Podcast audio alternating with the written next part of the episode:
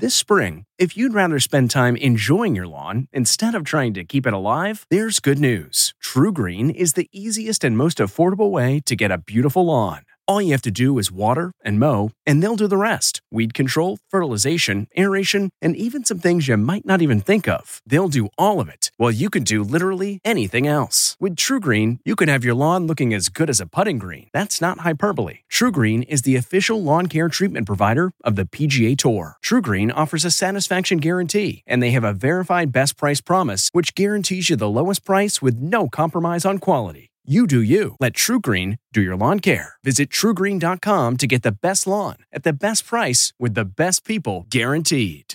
This podcast is supported by FedEx. FedEx offers fast delivery, more visibility, simple returns, and weekend home delivery to 98% of the U.S. population on Saturday and 50% on Sunday. With FedEx, you get picture proof of delivery, ensuring you always know where your package is. Returns are simple with packageless and paperless returns. Plus, FedEx Ground is also faster to more locations than UPS Ground. See the FedEx service guide for delivery information. So, what are you waiting for? See what FedEx can do for your business. Absolutely, positively FedEx. This episode is brought in part to you by Audible, your go to destination for thrilling audio entertainment. Whether you're looking for a hair raising experience to enjoy while you're on the move or eager to dive into sinister and shocking tales, Audible has an exclusive collection of thrillers from best selling authors that will keep you on the edge of your seat. Like James Patterson's first audio only thriller, The Coldest Case.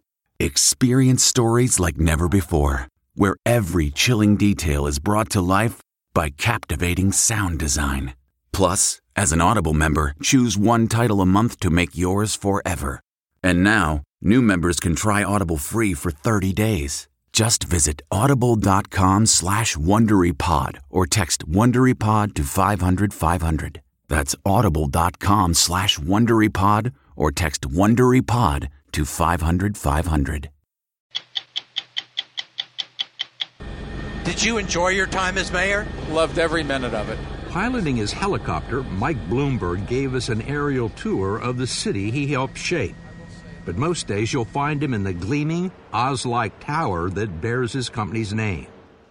We asked him how he managed to accumulate $47 billion, why he decided not to run for president, and how he's getting along with the new president considering their testy past.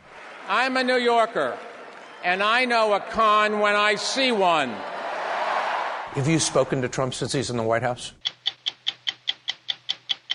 People are screaming, break up the Ninth Circuit. Take a look at how many times they have been overturned with their terrible decisions. Take a look. Tonight, we talk with a prominent and controversial judge on the Ninth Circuit Court of Appeals. You are being unreasonable. Alex Kozinski, a conservative appointed by President Reagan. Bam! My advice would be to whoever is going after judges by name, whether it's the president or anybody else. I think it's a terrible idea. I don't think it's a very smart thing to do.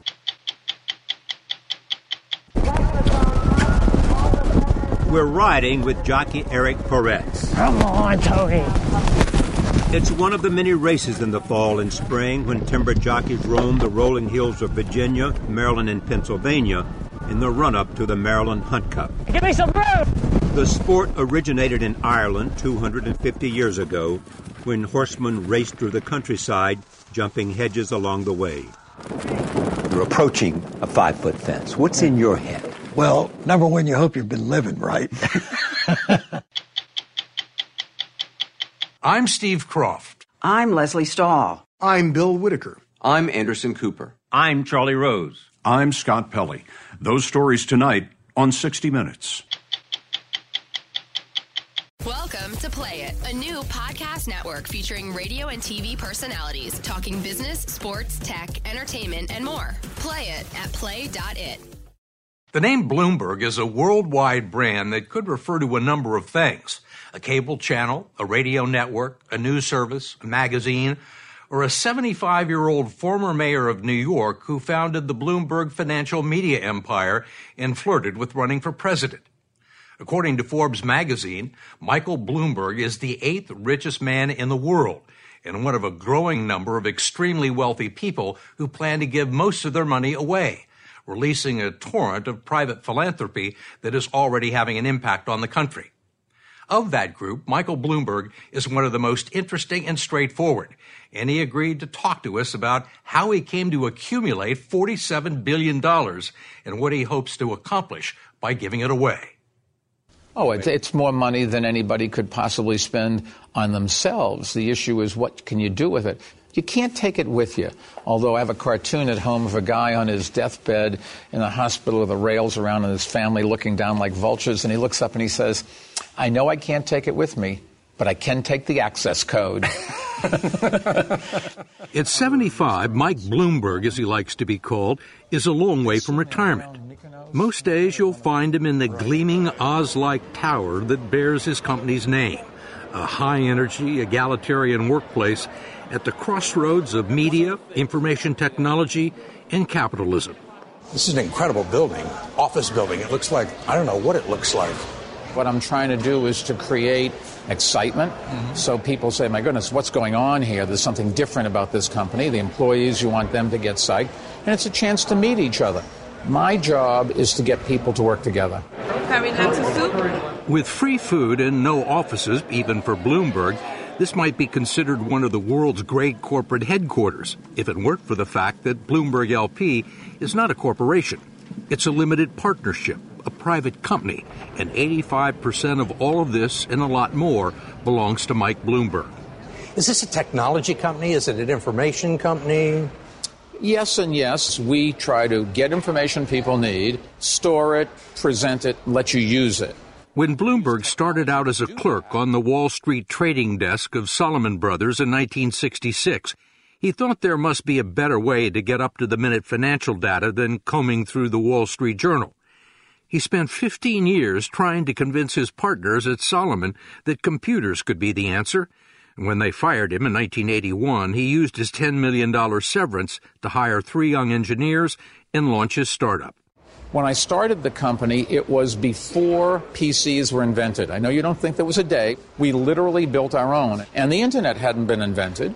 So we created our own. We'd rent a telephone line and then had a device that let you branch out when you got to Chicago or wherever. Ever since then, Mike Bloomberg has pretty much done things the way he wants to. Where else have you seen a curved escalator?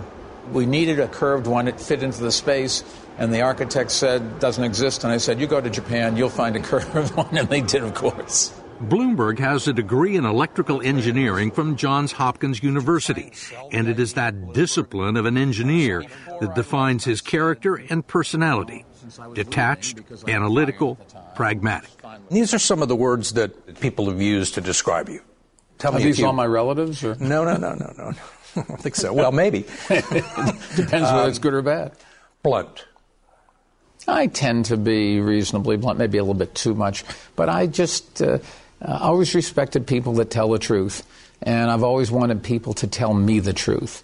Self confident. Reasonably self confident, been successful. Don't think that uh, I'm, I, uh, I'm infallible, will always make mistakes arrogant. You've certainly heard people say that. Um, I suppose I come across that way sometimes, uh, but uh, my mother would have told me, don't. Even his late mother would probably forgive him for the occasional lapse of humility, given the size and the scope of the Bloomberg empire nearly 20,000 employees in 192 locations around the world, gathering, writing, transmitting, and analyzing information that will move markets. These people are doing one minute radio business updates for 100 different radio stations around the country. But the real money and most of the profits come from a mysterious piece of equipment known as the Bloomberg Terminal that sits on the desks of titans and traders. This is my desk. All over the world sound, pictures, graphics, tabular data, different ways to look at the markets. It's really a customized keyboard and closely guarded proprietary software linked to a private computer network that provides a volume of data that's unavailable anywhere else. Live streams from 300 stock exchanges, curated tweets, the exact location of oil tankers around the world, the kind of stuff 325,000 professionals pay $25,000 to rent for one year. If you do the math, it adds up to about $8 billion. But let's say you want to look at a stock, uh, General Motors, for example. After using his fingerprint to log onto his account, Bloomberg gave us a peek behind the curtain. On the left are all of the companies that sell parts and to General Motors, and on the right are all of the companies that buy General Motors output, generally cars the different indices that General Motors stock is in. Here are the other companies that compete with them. Here are the big holders of their stock, analysts that follow it, who's on the board, who works in the company. Why has nobody else done this? For an individual company to do it, it's probably too expensive unless it's your business. This is our business. Bloomberg has not only left his mark on Wall Street, he has left it on New York City. He took us up in a company helicopter he was piloting to have a look.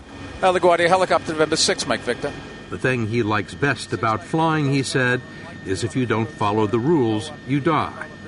By 2001, Bloomberg was already worth $5 billion and looking for a new challenge. He wanted to run something big like the UN or the World Bank. He settled on New York City, taking leave from his job and spending a quarter of a billion dollars of his own money to get himself elected mayor three times here is the new World Trade Center. You can see the big tall building and others. Right. And the first time he was elected was just two months after 9 11. He managed the resurrection from the rubble. Right through there, you can see the Oculus, which is this big shopping thing. This whole part of Manhattan before was sort of desolate. After 9 11, we now have 25 hotels. Now it's a bustling residential community as well. He saw the city through the economic crisis of 2008. And while he was mayor, development and construction boomed, and the crime rate dropped. Hudson Yards, which is this big development, phenomenally successful development, created an enormous amount of jobs, an enormous amount of new office space. He was sometimes ridiculed for his public health war on smoking, trans fats, and soft drinks. But he points out life expectancy of New Yorkers increased by three years while he was in office. Did you enjoy your time as mayor? Loved every minute of it. It's a wonderful job. The challenges are enormous, but you have a great opportunity to make a difference. He was successful enough in the job to twice consider running for president, but he was never able to find a solid constituency in either party. Last year, he thought about running as an independent and was prepared to spend a billion dollars of his fortune to get elected, aides say. He had even decided on retired Admiral Mike Mullen as a running mate. And you came close, you looked at it, yep. but you didn't pull the trigger. If I thought we could win I, or had a reasonable chance, I would have done it. It would be uh, totally unlikely, very unlikely, that an independent could win. And in my case, I was mayor for a long time. Uh, people know where I stand. I couldn't pretend to be something I'm not. For the Republicans, I'm pro choice, pro gay rights, pro immigration. That's a good start there. You'll never get their nomination. On the Democratic side, I believe in teacher evaluation. The big banks, we need to help them rather than just keep trying to tear them down. Those are not particularly uh, things that will help you get the nomination. He campaigned hard against Donald Trump, his New York rival, in the general election, calling him a con man at the Democratic convention in Philadelphia. I'm a New Yorker, and I know a con when I see one. Have you spoken to Trump since he's in the White House? Uh, yes, once. I called him and congratulated him. Uh, we joked about my speech in Philadelphia. and before he finished the conversation, he gave me his personal phone number, his cell phone. Uh, I haven't called him, so I don't know if, whether he'd answer it now, but uh, he's, I hope he does a good job. You're not going to run for office again? Well, I'm 75 years old. It'd be a, an age issue, I suppose. I've got plenty of things to do, and maybe I'll run for president of my block association, but not much more than that. Bloomberg remains incredibly influential and was received as a world leader when he traveled abroad last month for meetings on climate change. He is still trying to make a difference and using his incredible wealth to do it. Almost all of his fortune will end up with his charitable foundation. He's already given away more than $5 billion to causes that often dovetail with his political interests. There's now a fairly crowded field out there of people who are incredibly wealthy that are giving money to advance their own political agendas. Um, well, if they if the projects they fund, the Koch brothers for one, or George Soros. Um, I, I, know I know George Soros and I know the Koch brothers, and while I don't agree with any of those three on a lot of things, I think it's fair to say, because I know them reasonably well, they really believe and they really are trying to do something. They really want to change the world. You, for example, in the Northeast, couldn't get treated for cancer at any major university or hospital without being in a Koch cancer building. They've given an enormous amount of money, and if you get cancer, you should start saying thank you to the Kochs. To some, it's just another example of the super wealthy having a disproportionate influence on political debate and public opinion.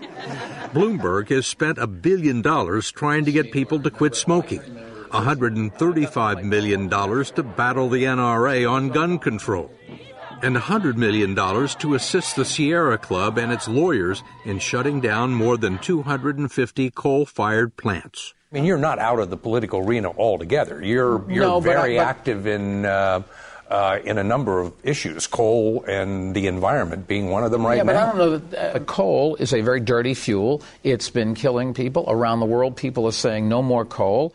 In a new book with Carl Pope, Bloomberg writes, I don't have much sympathy for industries whose products leave behind a trail of diseased and dead bodies.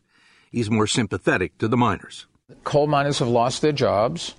Um, it's very tragic, and we have to do something about it. Technology's come in. Technology has replaced most of these coal miners. They didn't lose their jobs for any reason other than it was automated. And now we have a bunch of people who are, because no fault of their own, they've lost their job. Those jobs don't exist anymore. Uh, somebody said uh, to promise that coal jobs are coming back is like promising the uh, workers who used to work at Eastman Kodak that film is going to come back. Not likely to happen. There are people out there who would say, look, it's, is it Mike Bloomberg's job to give the Sierra Club $100 million to go out and try and shut down job. I want it. 250 uh, coal plants? Well, keep in mind, Mike Bloomberg's kids and grandkids are breathing that air, just like the coal miners' families are breathing that air. And the coal miners are the ones that have the conflict. They want their jobs, I understand that. They need to be able to feed their families. They also have to worry about their health and the health of their families. At the Are you giving money to try and find these coal, to ru- try and re educate and give them new skills? we're certainly working on trying to find ways to create jobs, not just for them, but technology, which is what cost the coal miners their jobs, not the Sierra Club, incidentally.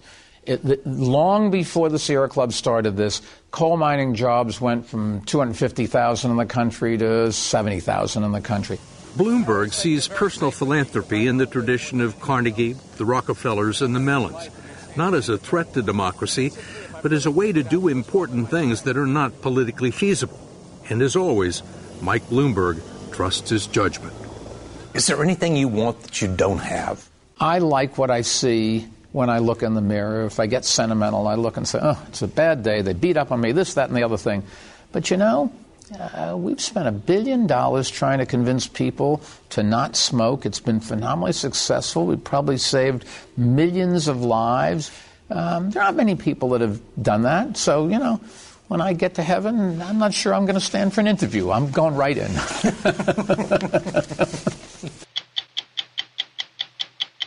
Welcome to Play It, a new podcast network featuring radio and TV personalities talking business, sports, tech, entertainment, and more. Play it at play.it.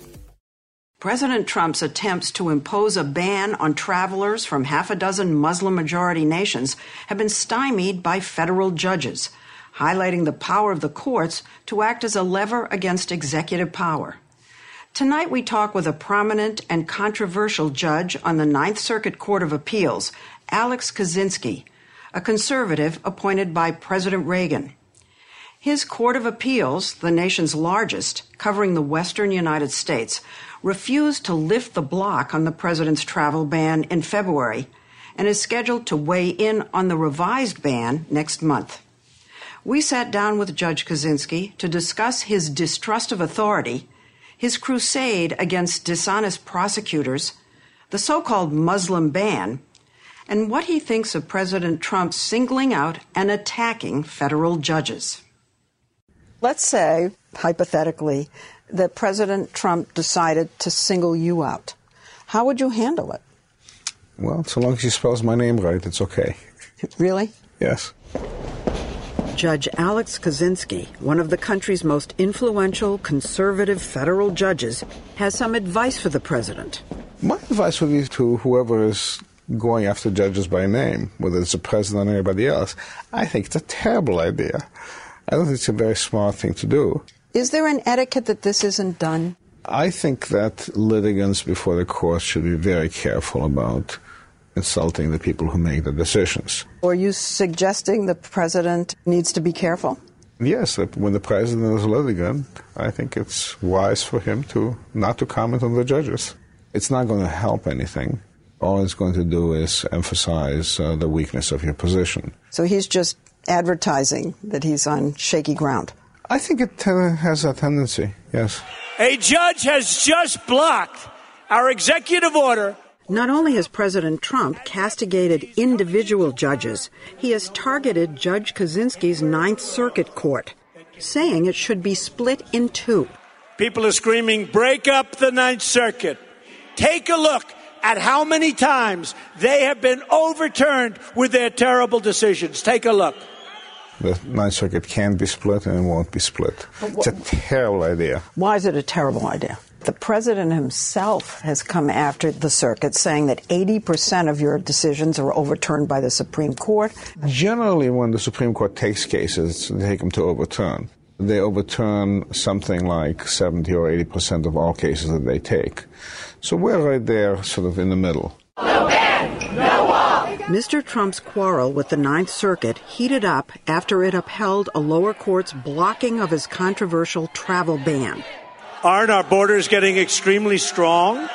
In the opinion, the judges noted that during the campaign, candidate Trump made numerous statements about his intent to implement a Muslim ban, which would be unconstitutional. But in this case, Judge Kozinski sides with the president. He wrote in a dissenting opinion that you can't hold an elected official hostage to every statement made while campaigning, when in truth, the poor schlub's only intention is to get elected. In defending the travel ban, you talked about the First Amendment. The First Amendment is really at the very core of uh, political speech and political speech is at the very core of the First Amendment. So we want to be very careful to make sure that candidates for office are free to express their views so that people will make an informed choice. We don't want them holding back and sort of uh, concealing their views and then disclosing them afterwards. Holding a candidate's statements against him, he wrote, will chill campaign speech. Candidates will promise the sun and the moon and everybody understands that then you're not going to get the sun and the moon. you're probably not going to get either. What about when a president lies? Well, you've read The Prince. Uh, Machiavelli said that it is the duty of a prince to lie. Is that the way you see it? I think in certain circumstances that's probably right. You are being unreasonable. Being provocative is classic Kozinski. Point, you could have said, bam. Another example, his support of the death penalty, but not by lethal injection. I think use of lethal injection is a way of lying to ourselves uh, to make it look like executions are peaceful, are benign, are sort of like going to sleep. Uh, and they're not. They're brutal things. Now, you have proposed alternatives. You prefer firing squad to lethal injections. Never fails. But you also said the guillotine? That's right. Really? The guillotine? Come on. Well, you know, uh, it's 100% effective, and it leaves no doubt that what we are doing is a violent thing. If we as a society are willing to take away human life, we should be willing to watch it. You know, you're very soft spoken and you have a very placid look on your face, and you say very outspoken, almost incendiary things like that. I think sometimes people sort of miss the provocation of what you're saying. On the contrary, the softer you speak, the more the provocation is heard.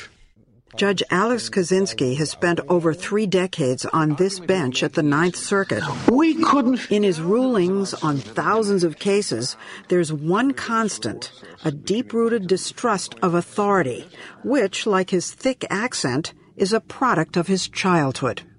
I was born under communism. Where were you born? I was born in Romania, and I know what it's like to live in a system where you can't speak, you have to whisper, Uh, where, where the state is so pervasive and, and so intrusive. Kozinski was the only child of Holocaust survivors who raised him a committed communist, which he remained even when his parents decided to defect when he was 11. As we were leaving Romania, we were on the train. I still remember having these thoughts and plans about how I was going to start a workers' revolution in the West. And then we got to Vienna. And I discovered chocolate and bubblegum and bananas. and oh my God, I became an instant capitalist. By the time he and his parents moved to Los Angeles when he was 17, he was all American with a streak of flamboyance, as when he made his TV debut on the dating game, up against Squiggy of Laverne and Shirley. And we'll try it with bachelor number one first. Would you please say good afternoon to Rita? Good afternoon, Rita. Thank you. Number two. Good afternoon, flower of my heart. He got the girl, but then she stood him up. He had better luck at UCLA Law School, where he finished top of his class and then landed a job in Washington working for President Reagan, who later appointed Kozinski to the prestigious Ninth Circuit when he was just 35, the youngest in a century. He quickly emerged as a brilliant, conservative legal thinker, but with an independent streak. Do you know the word that's used most to describe you? Handsome? It's quirky. Oh, quirky, yes. Take his hobbies. Yeah, chicky, chicky, chickies. Raising pet chickens, snowboarding, and as you can see and hear on YouTube, bungee jumping. Have there been setbacks in your career? I've had a pretty. Uh... You had one big setback, public, embarrassing. Yeah. I should have been more careful. In 2008, he admitted to storing sexually explicit photos and videos on a publicly accessible website. What happened? Oh, I had a bunch of stuff on the computer uh, and I didn't lock it up. Raunchy stuff. Some of it was raunchy. He apologized and he was admonished by a panel of judges. All rise. The United States Court of Appeals for the Ninth Circuit is now in session. Kozinski has made a name for himself with his readable and colorful court opinions. What's the most outrageous thing that you've done as a judge? I thought somebody needed to come out in favor of lying, just as something that, that. So I wrote this opinion basically saying all the ways in which people lie all the time in their lives you know, they avoid to avoid hurt feelings. You know, you say, "Oh, how do I look today, honey?" "Oh, you look wonderful." You know. He concluded that, with the exception of fraud or perjury, lying is a First Amendment right. Another big exception: prosecutors lying in court. He says he has seen that too many times, and he's on a crusade to stop it. Um, there have been any number of documented instances of prosecutors doing things that are dishonest, slimy. He lectures about prosecutorial misconduct and rails about it from the bench. See whether they really want to stick by a conviction that was obtained by lying prosecutors. The judge says he has seen prosecutors distort evidence, coach witnesses, pile on charges to force guilty pleas and fail to reveal facts that could help or be exculpatory to the defense, which they're legally required to do. How much of a stigma is it to not turn over exculpatory evidence? Is it a huge blemish on a prosecutor, on a lawyer? Uh, I don't think so. I think they consider it feathers in their caps. Really? Yeah. Maybe they won't admit it, but I think that's how they see it. Statements like these have earned him his fair share of criticism, including from his fellow judges. But he wonders how many of the 2.2 million people behind bars are innocent. Even 1% would be 20,000, 22,000 people. That's a lot of people. And I think 1% is probably a fair guess. We have this notion in this country that we've got the best system in the world, it's infallible. If anybody gets convicted, they must be guilty. It's just not so. Where are all the other judges? They're seeing the same thing you're seeing. Some speak out, but judges as a class are not a speaking out group. So why are you doing it? Do you think it's brave? You know, I don't think it's brave. I have life tenure. There's not much they can do to me. Uh, so, so I don't think it's brave. He feels the same way about politics, calling on his fellow federal judges to take President Trump's criticisms in stride. The courts are not helping us, I have to be honest with you. It's ridiculous. Somebody said I should not criticize judges. Okay, I'll criticize judges. There are those who believe that today, with the White House and Congress under Republicans, that it is incumbent upon the court system to do double duty, to be the great balancer against perhaps overweening power. That's certainly not our job. We are there to protect against abuses, but we're not there to be a political counterforce. But what happens when two branches are in one hand? If they're both in the same hands, it means that the country, the people, want to move in that direction. I don't think it's the job of the judiciary to stand in the way. But do you feel an increased tension? Well, it's not that unusual for presidents to take strong positions on cases decided by the courts. But you know, Lesley, that's why the Constitution wisely gave us life tenure. They can talk about us, but they can't remove us. Welcome to Play It, a new podcast network featuring radio and TV personalities talking business, sports, tech, entertainment, and more. Play it at play.it. In the coming days, America goes to the races. Weekend after next, it's the Kentucky Derby, followed by the Preakness and the Belmont, the Triple Crown. And this coming weekend, there's a horse race you may not know about the Maryland Hunt Cup the biggest, most demanding event there is in the world of timber racing. It's the American version of steeplechase, and the course is not for the faint hearted. It stretches four miles over the Maryland countryside, over three times the length of the Kentucky Derby track, and there is a major, sometimes dangerous challenge for both horse and rider the timber. 22 wooden fences to jump, some of them five feet high. Much of our report on the world of timber racing was shot with a dozen or so small cameras on the ground, in the air, and right in the saddle.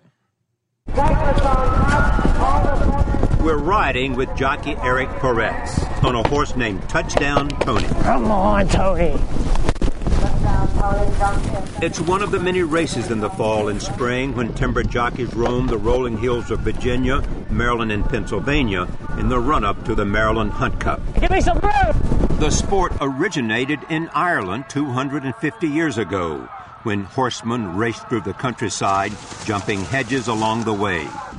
The timber fences used in this country are more intimidating. Some are on a slant, some over water. For horse and jockey, each jump is tricky. You're approaching a five foot fence. What's in your head? Well, number one, you hope you've been living right. Paddy, James.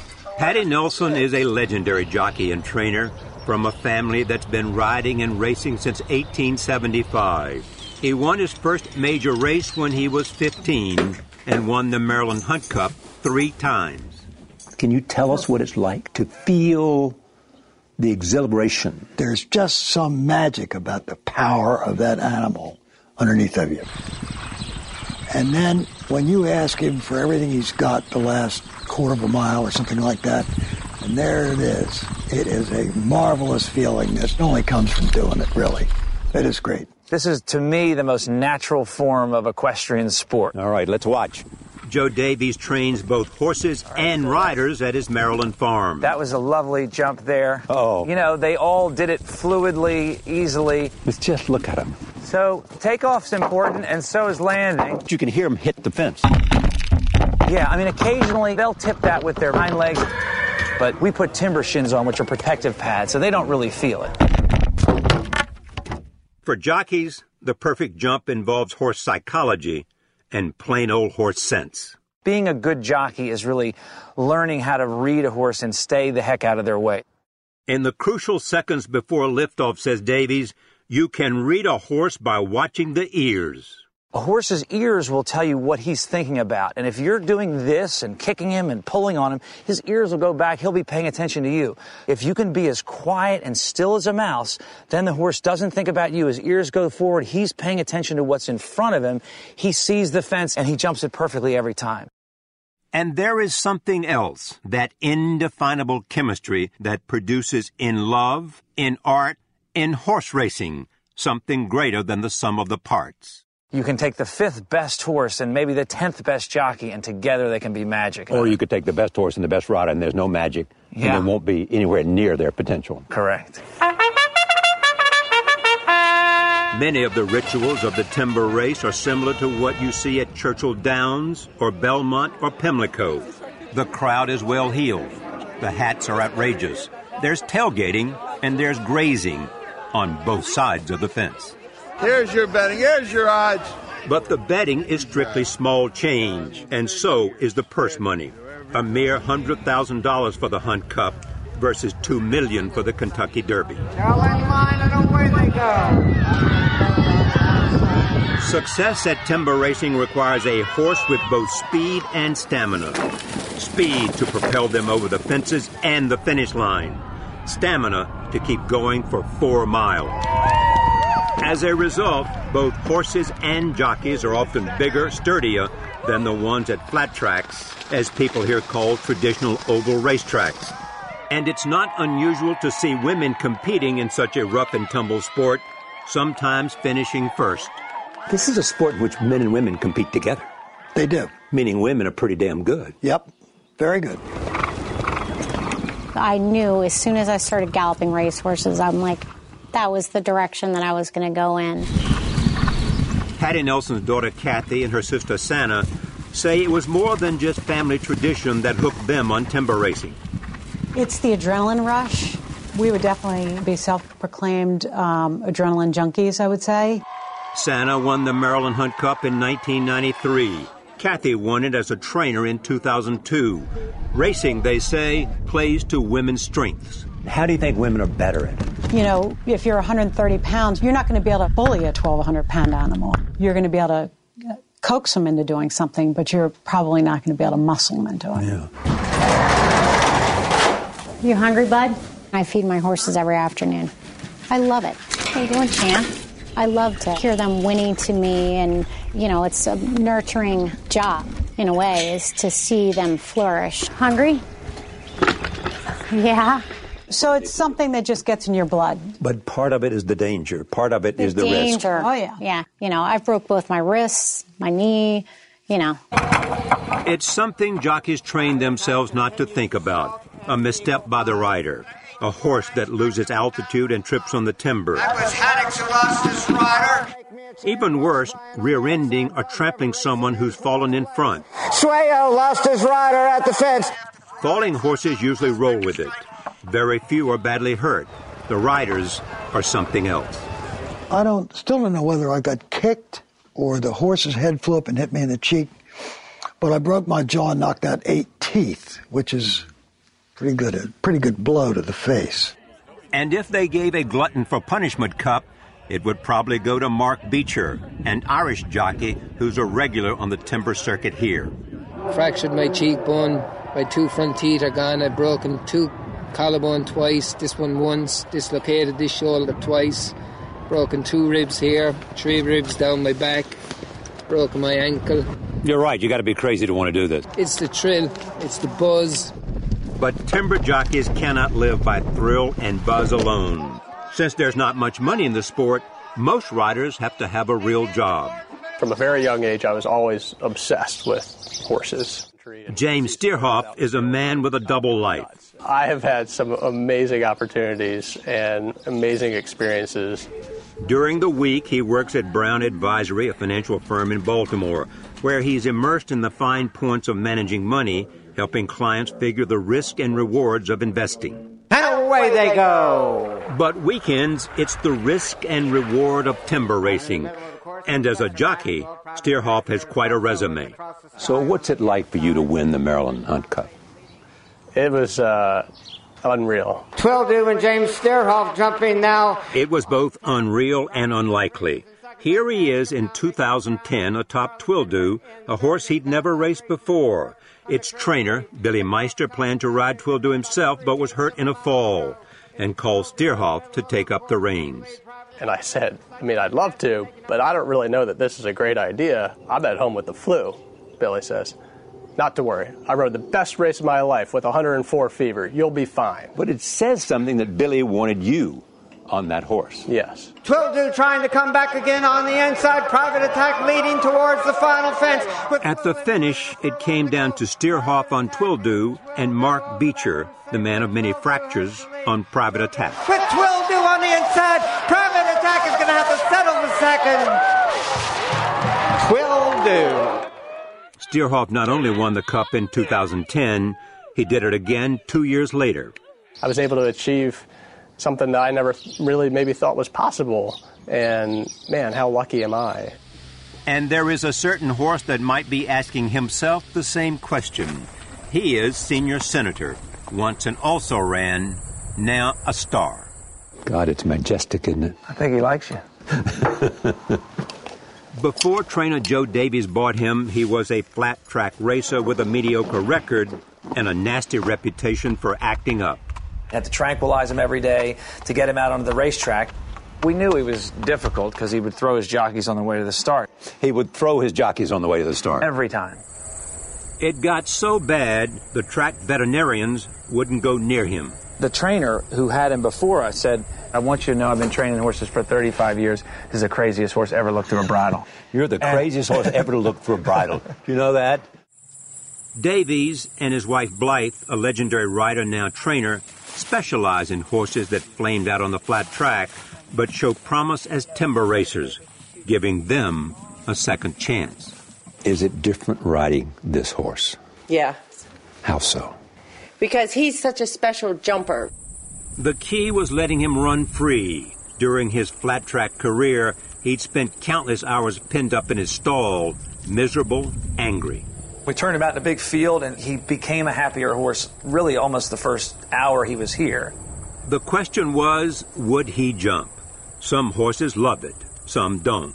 The answer wasn't long in coming. Senior Senator was a jumper even without a rider. We just figured out how to get him to do what really is natural and what this horse was just put on this earth to do, which is to run and jump. Senior Senator has led a good portion of this race. His biggest challenge came a year ago at the Maryland Hunt Cup against a strong field of the bravest horses and riders. Racing around the turn with a big lead. Senior Senator is the one to catch. But in the stretch, he lost the lead and gave it a last chance burst of energy. Battling through the stretch. It's Guts Garter, Senior Senator coming back again on the outside. Senior Senator! From crazy horse to champion. He didn't need discipline. He didn't need to be manhandled. He just needed to be understood. And I feel like that's what we were able to do. Oh, now what is he saying there? Yes. I'm, I'm happy with all this attention. Is that right, Joe? Yes, that is, he is. He can still be temperamental, skittish at bath time, often a bit of a prima donna saddling up for a race. But he was a perfect gentleman accepting a sweet potato treat from a perfect stranger who happily survived with all ten fingers intact. There you go. In other words, Senior Senator, the horse to beat at the Maryland Hunt Cup this coming Saturday, is a lot like many talented humans. He hangs on the edge of sort of insanity and brilliance. Which is also a good description of what it takes to triumph in timber racing for man or beast. Now, an update on a story from six months ago. That's when we interviewed an angry Turkish president, Recep Tayyip Erdogan. After a failed coup last July, which his aides blamed in part on the United States, Erdogan began arresting thousands of political opponents and shutting down opposition media under a temporary state of emergency. Last Sunday, by the thinnest of margins, Turks approved a referendum expanding Erdogan's powers to what critics have called authoritarian rule. On Tuesday, Parliament extended the state of emergency, allowing Erdogan to rule by decree for another three months. The European Union called for an investigation into possible voting irregularities, and President Trump called to congratulate President Erdogan on the results. I'm Steve Kroft. We'll be back next week with another edition of 60 Minutes. I'm CBS News correspondent Major Garrett, host of the podcast Agent of Betrayal, the double life of Robert Hanssen. During the Cold War, FBI agent Robert Hanssen traded classified secrets to the Kremlin in exchange for cash and jewels. In the podcast, you'll hear from Hanssen's closest friends, family members, victims, and colleagues for the most comprehensive telling of who Robert Hanssen really was. Binge the entire series now. Agent of Betrayal, the double life of Robert Hanssen is available on the Wondery app, Amazon Music, or wherever you get your podcasts.